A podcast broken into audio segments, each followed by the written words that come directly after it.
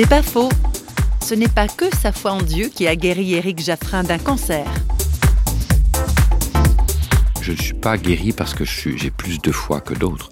Je ne suis pas guéri parce que je suis plus résistant ou combatif que d'autres. Alors, sur certains points peut-être, mais surtout pas parce que j'ai plus de foi que d'autres. Ma foi n'était pas pour être guéri. Ma foi était pour rester le qui je suis. Et c'est ça le plus important. La difficulté n'est pas ce que l'on vit, c'est la manière dont on le vit. Que je sois malade ou pas, il est important, c'est d'abord de croire en qui je suis et le Dieu qui est en moi. Et c'est au, destin ou à la volonté de Dieu de me guérir ou pas. Je n'ai pas cherché à être guéri, mais j'ai cherché à être un gagnant avec ce que j'avais. J'ai pas dit demain je sors guéri, mais j'ai dit demain j'ai plein de projets à faire, guéri ou pas. C'est pas faux, vous a été proposé par parole.fm.